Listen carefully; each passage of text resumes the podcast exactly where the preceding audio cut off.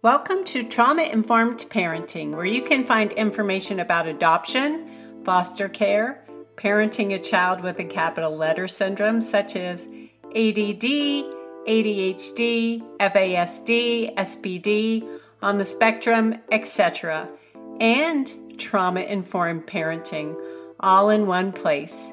I'm Kathleen Guire, your host, mother of seven, four through adoption former National Parent of the Year, author, teacher, and speaker, but more important than any of those things, I'm a parent just like you. I know what it's like to raise kiddos with trauma histories and capital letter syndromes. I used to feel as if I were the only one struggling, and because I felt that way, I isolated myself. I don't want you to feel alone in your parenting journey. So grab a cup of coffee and join me for Trauma Informed Parenting, a coffee break podcast. Hi, Kathleen Guire here. Welcome to this episode of Trauma Informed Parenting. Today, I'm going to talk about three tips for investment parenting with co regulation.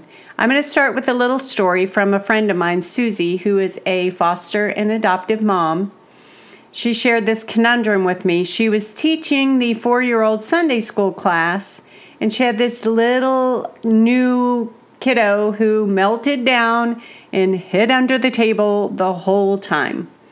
She had no special instructions for this little one, and she wasn't sure how to handle it. She later found out that this little one was a foster child and had just been placed in the home just the evening before. And the point is, there is a big difference between disobedience and a reaction based on past trauma. So if you can put yourself in this kiddo's shoes and imagine you're in a new home with weird people, and yeah, we're weird to them, these foster kiddos and adoptive kiddos when they first come home and everything is different. And then Sunday morning, you're taken to Sunday school class and you're expected to regulate and color and recite a Bible verse or whatever else is going on. I could really do a whole podcast on taking a fresh foster adoptive placement to church, but I will save that for another day. So let's move on. The signature of trauma. Children with trauma histories or capital letter syndromes have altered brain development. Now, if you're wondering, like, I thought you were going to talk about investment parenting, I am, but we need to get this foundation first. We need to understand why the kiddo needs the investment parenting, why they need that co regulation the main outward sign of past trauma is often what we refer to as, in quotes, bad behavior or the inability to self regulate, if you want to sound more sciency and less critical, which I prefer, because when a kiddo has had trauma, then they can't regulate. Just like the kiddo in the classroom, the Sunday school classroom, hiding under the table he was probably scared to death and he could not regulate in this new environment. Too many new things, too much sensory overload, too many changes in his life very quickly. And this is why I'm leading up to this. The truth is, when it comes to behavior, we must remember that every behavior expresses a need. Or, you've probably heard me say this if you've been a regular listener there is a need behind every behavior, and I did not come up with that statement. That's from Dr. Karyn Purvis, and she taught that, and it's revolutionary. We have to, and I'm sure other scientists teach the same thing. But as parents and teachers and counselors and therapists, we have to remember that. In fact, on my podcast, when my daughter was on, Audrey, if you missed that one, that is a great one to listen to because she is raising six neurodivergent children. And that was one of the big, instead of tips that she wanted to harp on or speak about, was remembering that there is a need behind every behavior. And sometimes the need is they want to control, like maybe they want to run out into the road and you're thinking, okay, that's not safe, but their need is, I need to feel like I can do this thing. So, anyway, I'm getting off track, but let me go back. So, like I said, when it comes to kiddos with a trauma history or capital letter syndrome, the ability to self regulate is absent. It's can't, not won't regulate. In simple, plain language, that means he cannot calm himself. He can't help but be overwhelmed to the point that he is either hiding under the table, flight, not responding to what you are asking of him, freeze, or running away from the situation, flight. So he can't. He's not physically able, not emotionally able. In this scenario, the adult must take the reins and help the child by co regulating Co regulation helps a child develop a new pattern for stress regulation. So, when it comes to co regulation, you're simply you are being the regulator or the governor or the brain. Or for older kids, I say you're being the whiteboard. You're giving them exactly what they need to do in order to cope in that situation. So, we want our kids to develop patterns for stress regulation because simply helping them in the moment or harping on the behavior is not going to help them long term. I'm going to read you this quote from Nurturing Adoptions. The early developing right brain, where attachments develop, is largely dominant during the first three years of life.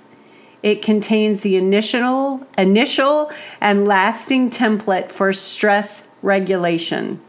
Revisions to this template will require intentional efforts.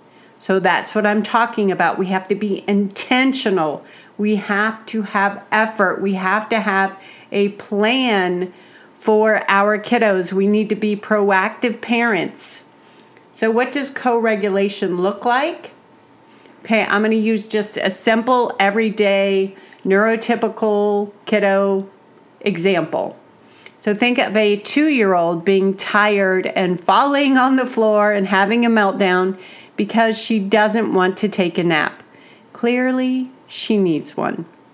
So, mom takes control of the situation. Mom takes the little one to her room and reads her a story and rocks her to sleep. And then the little one takes a nap. Mom is co regulating because unless you have a rare toddler, she's not going to recognize her own need for a nap and put herself down for one. So that's like a simple neurotypical example. But often, what we adoptive parents are doing, or foster parents, or kiddos with capital letter syndromes, we're filling in the gaps of missed co regulation. Because normally, when a child is an infant, the parents are doing this co regulation all the time. So a child is, you know, crying and you pick up the baby and you hold them against you and you're regulating for them. You know, you're making them feel safe. I'm here. I'm helping you. You change their diaper. You have this schedule where you're feeding them every so many hours and you're making sure that you're ticking all the boxes of what they need. You're proactive parenting and you're also learning their signals and you're attaching to them. You're going through the attachment cycle over and over and over again. So the child, the attachment cycle is very simple. The child expresses a need, the caregiver meets the need. Okay? So the way that an infant expresses a need is, you know, crying or screaming or you know that they look uncomfortable and so then you meet that need. And you do this over and over again. But what happens is when the attachment cycle is broken in some of these kiddos because of neurodivergency their brain not computing i've talked about a lot of times like they it's like they have these loose wires. And i can attest to that myself having loose wires in my brain that don't connect to the right you know, you've got the if then statements in computer science where if X is this, then this. And I remember writing programming when I was in college.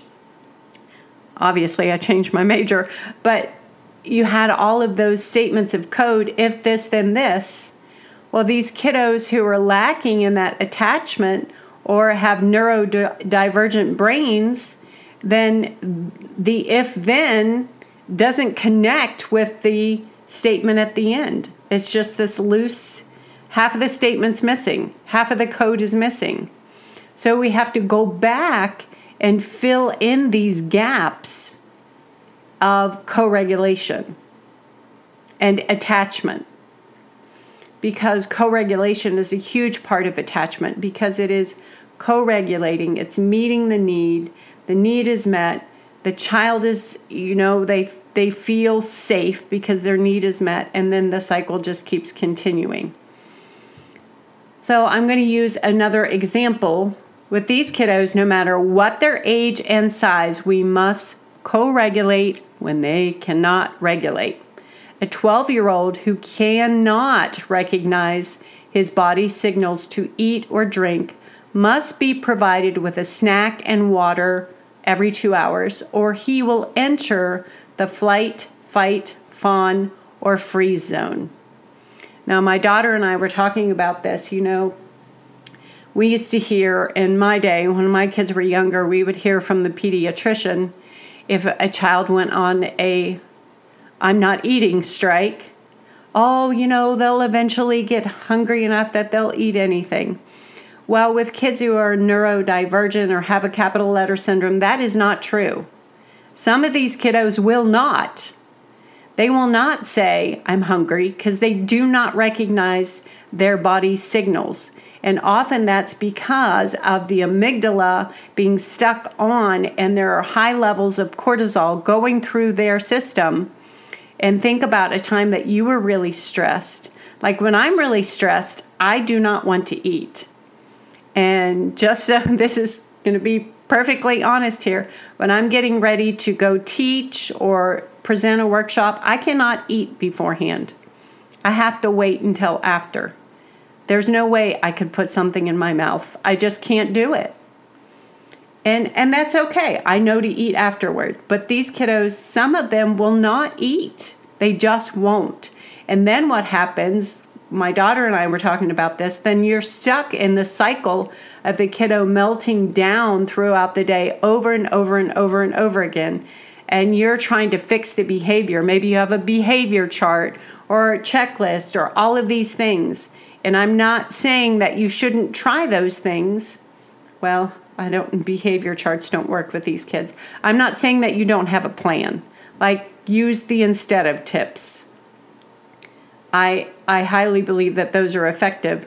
But at the same time, if the child is mildly dehydrated and they're hungry, their body doesn't have the nutrients it needs to do what they need to do just to survive, then yeah, they're going to be melting down and melting down and melting down. So we have to step in and co regulate by saying, oh my goodness, it's two, it's been two hours. You need to drink some out of your water bottle, have an apple and some peanut butter. Let's keep these snacks coming. Okay? All right, another example.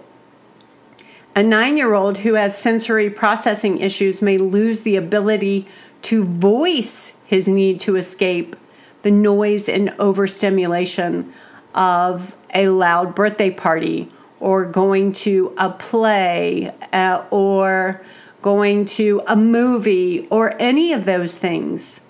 Or even going to a fun family night at church may be overstimulating. Or a relative's house where there's a lot of family and they're all catching up and they're all asking your child to recite the states and capitals or you know something like that. I'm thinking about some examples from my own life when the family would get together. And because i homeschooled it was like you got to quiz my kids for some reason i didn't need to quiz your kids but you had to quiz my kids okay so mom and dad or caregiver you have to be watching for cues and either leave the event early or take the child to a quieter place I, when my grandkiddos are here, there's sometimes well, I will just tell a child, you know, you can go in my bedroom. And sometimes they've gotten used to that. They will ask me, Nini, can I go in your room? Because the main part of my house is just like this one huge open room. Everything is connected. The kitchen is open to the family room, is open to the library. It's like it's all open. So sometimes there's no way to get away to a quiet place. So my bedroom has become the quiet place. So it's okay. You know what? One of the things I think about is we parents are so pressured, sometimes by family, sometimes by the culture or the school, and a lot of times it's not intentional pressure by them. It's just that this is the way it's always been. So we bend and give in to you have to stay at the party, or you have to talk to Aunt Agnes, go recite your multiplication tables, or yes, you have to go to this church event because everybody's going to be there and we're part of the church body, or whatever it is. But we have to step back and think of what's best for our children and ultimately our family because when you get home from one of those events and it takes your child days to recover, then you're not teaching them the proper coping mechanisms or regulation skills for them in the future. And one thing I learned from the book On the Spectrum, he talks about counting the cost. Count the cost of what it's going to take for your child to do this, or you to do this, or your whole family to do this. How long are you going to be paying for it? Are you banking on energy for the next two or three days that is going to be so depleted in order to refresh it you can't function for those days, or your child can't learn anything at school for those days, or they can't go to their sporting events or anything because you did that one thing where they were so dysregulated, it just drained them. And it was using, it's like a credit card. You're using energy you don't have, so you're going to have to pay it back over the next few days. Okay, here's something important to remember that a child with a trauma history is often emotionally half their physical age, sometimes more. And also in the adoption world, we have to consider family age. So if you adopt a 12 year old and he's 14, he's got two years of family age. So our expectations of what they should be able to regulate or understand or family dynamics or family, for lack of a better word, rules, how things work in a family. He's only got two years there. So we're going to have to lower our expectations and expect to regulate or co regulate a lot more than our peers that have neurotypical children without trauma histories. But the good news is if you're like, oh my gosh, this is all so true and it's all happening, you're like, where's the good news? Well, I always have good news. As we connect and co regulate, we change the brain chemistry, the wiring, and development. It's like for years in brain science, people thought that, you know, once your brain fired these synapses and things connected, like in the computer science thing, if then, then this, it was always that way. But that's not true. We have found that, that there's more to it. That scientists tell us that relationships and experiences shape the brain. So think of a developing brain like a multi storied house under construction. At birth, the downstairs brain is developed. This is the part that tells the child when to breathe, keeps the functions of the body on track. This is also where survival mode resides the fight, flight, freeze, fawn, those mechanisms. The upstairs brain is higher functions of the brain. It is more sophisticated and houses reasoning, speech, regulation of emotions, the ability to be flexible and adaptable, and trauma skews the wiring of the brain, which we already said. I'm just reminding you trauma triggers the amygdala, the watchdog of the brain. And if the brain stays stuck in the state for too long, it rewires to stay stuck in survival mode fight, flight, fawn, or freeze. And also, chronic stress takes a heavy toll on the prefrontal cortex. And it is involved in impulses, aggression, anxiety, decision, changing gears, and self regulation. So at this point, you might be thinking, I thought you said there was hope, Kathleen. I thought you said there was hope. Where's the hope? There is. So the Hebbian principle, Hebbian principle says, what fires together wires together. And in simple terms, what that means is the more you experience something, the more your wires are going to connect in that direction. So, how do we rewire a child's brain that is stuck in the survival mode? With co regulation and fresh new experiences that show him he can trust us. We call this felt safety. And if you missed that, I have two podcasts on felt safety one for the child and one for the parent, explaining it and give you, giving you tips on felt safety. So when a child feels safe, his adrenals calm, he produces less cortisol, and he is able to function in his upstairs brain. Okay, finally getting to the three tips here at the end. if you are parenting a child or a teen with a trauma history or capital letter syndrome, number one, and I've already mentioned this, but this is an important tip Expect to co regulate a lot more than your peers who are raising neurotypical children or children without capital letter syndromes, without trauma histories. Don't base your expectation on whether you need to help them regulate on their physical age and or size. Many children who do not have early experiences of proper care also lack proper physiological and emotional regulation.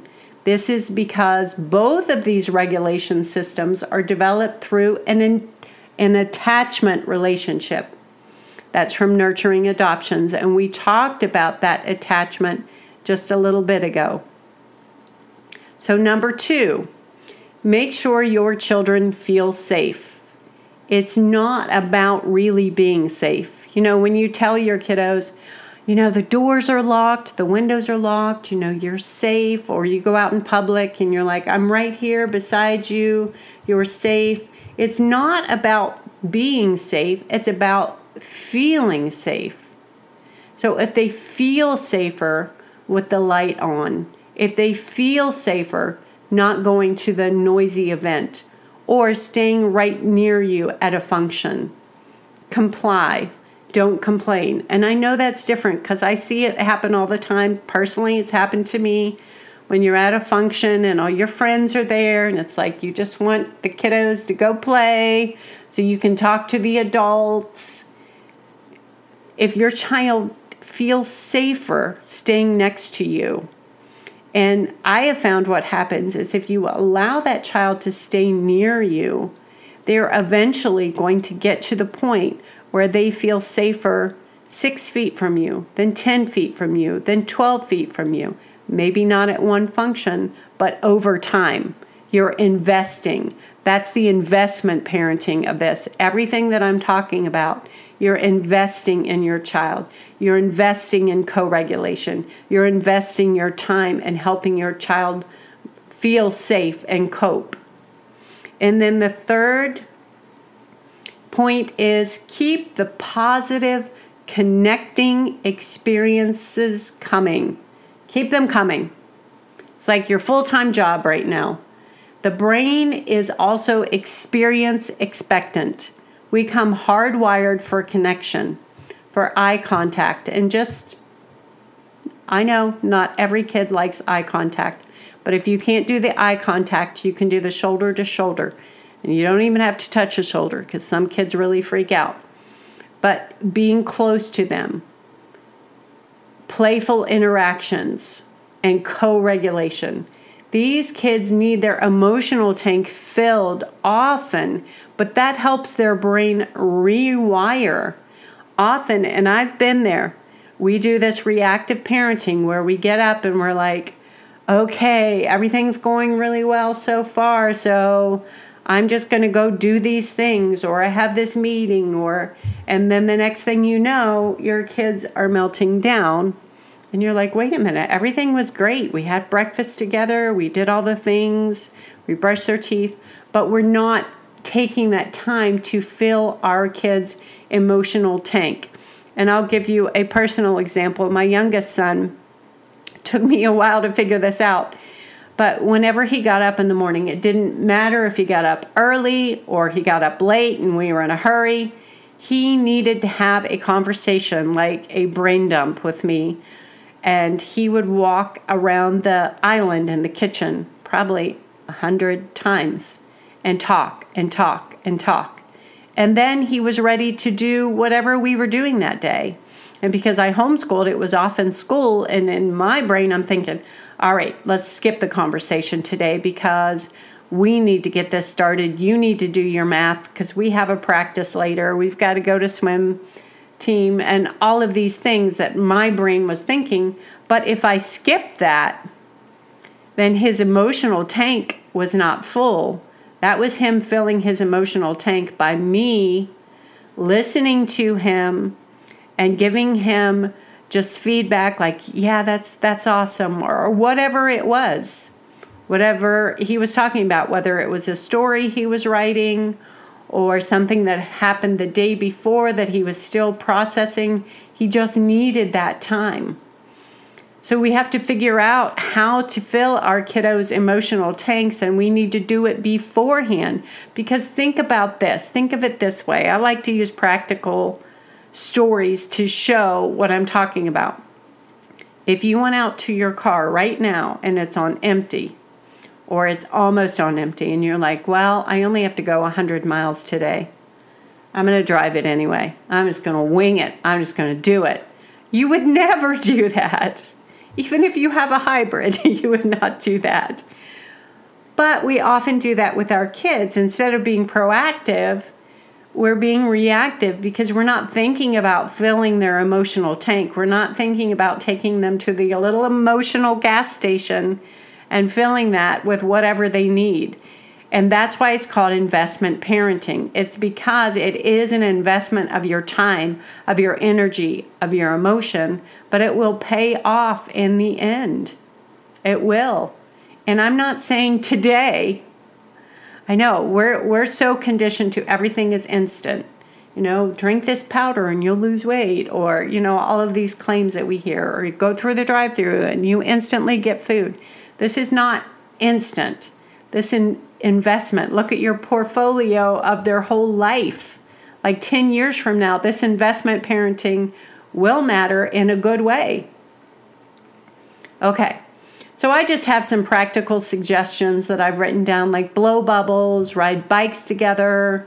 That's one of the things that I did, especially with my boys, and I still do sometimes with some of my girls, is like go to the trail, hike together, take your bikes to the trail. And whenever they're swimming, I do this all the time now with my grandkiddos. When they're swimming, I take them to the pool, I get in, I chase them around, I play games with them. It's just take that time to invest in positive experiences. Often, and I know I'm not judging anybody, this is very common when you take your kiddo to the pool or or the beach or the playground, the temptation is to sit there with your phone because you're like this is a break for me. Well, maybe you need that break, but maybe you get up for 10 or 15 of those minutes and push your child on the swing and sing. We're really famous for that in our family. We we swing and sing. So do those kinds of things for a period of time to fill their emotional tank and then now you go down the slide by yourself. And if you are filling in the gaps of missed co regulation, an older teen may still want you to, to watch them jump on the trampoline, ride bikes with them, play board games, or watch movies. Many teens with trauma histories may have no interest in what their peers are doing and want to hang out with mom and dad. And I have personal experience with that too. Some of my kids did that for a while. It's like their 16 year old peers are all going to go hang out and go do things, and they're like, hey, could we watch a movie to, together tonight? That's okay, that's normal. You know, connect with them, fill in the gaps of that missed co regulation. So, um, if your child is struggling with regulation, think about these points and start applying them and start investing in your kiddo. And I promise you, it will pay off in the end, but the end doesn't mean tomorrow. And that's one of the things that's, I'm just going to be honest, is very difficult when you are raising kids with capital letter syndromes and trauma histories, is that it is very hard work and it's emotionally and physically challenging. But if we don't invest now, today, then the meltdowns, the frequency of them and severity of them increases, then we have to go back to ground zero. And I'm not talking about regression. We have we all have seasons of regression. I'm just talking about waiting until it's too difficult. I have so many parents they don't come to me and ask for help until their house is on fire, so to speak. Don't do that. So, let me encourage you today. These are simple things you can do. Even if you can just do one of those today and start working on it regularly, you will see progress in your kiddo. There is hope. So, thanks for joining me today, and I will see you next week. Bye.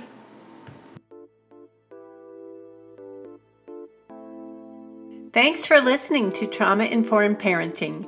Make sure you subscribe on traumainformedparenting.com to receive a free resource and receive a newsletter plus updates when books or new courses are released. Also, please subscribe to the podcast on iTunes, Podomatic, or Spotify and leave a review so other listeners can find trauma informed parenting and know the value of the show. You're welcome to send me an email to contact at traumainformedparenting.com.